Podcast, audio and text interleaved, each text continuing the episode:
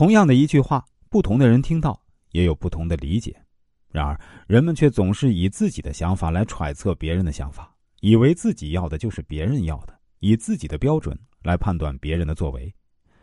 同样的道理啊，我们也渴望被了解，但是别人还是以他自己的认知来了解你，让你感叹：心事谁人知？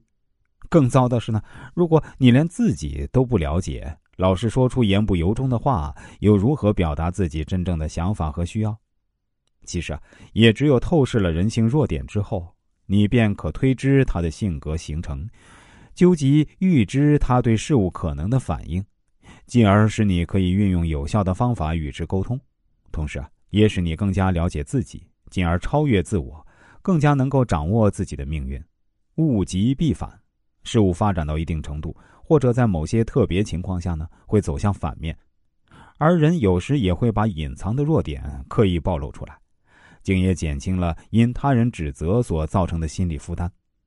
有这么一种情形，有些人特别喜欢以自己身体的某些缺陷或关系上的弱点作为话题，自我调侃一番。例如呢，秃头者会说。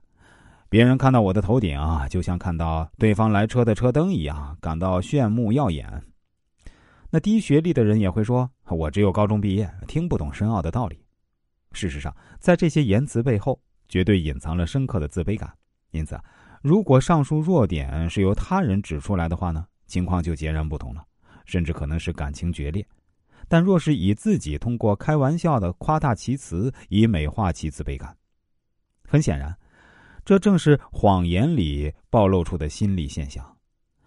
有一位电视节目主持人，他在观众心目中有着不可思议的吸引力。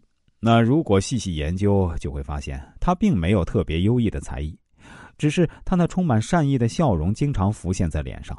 他说话不太流畅，他的口才啊更是不敢恭维，甚至说话多了还会擦口水，并且无论如何他都不再担任主角他节目的主角就是观众。他对观众总是那么毕恭毕敬。总而言之，无论从哪个角度来看，他简直是一个无依可取的人物，令人怀疑啊，这号人物怎么会那么受人欢迎？跟他相比呢，我肯定有比他优异的地方。内心这样想的人啊，想必不在少数。若以这种想法来看他的话呢，他的确是令人产生好感的人。他具备一种让观众觉得他最了不起的本领，这就是他成功的地方。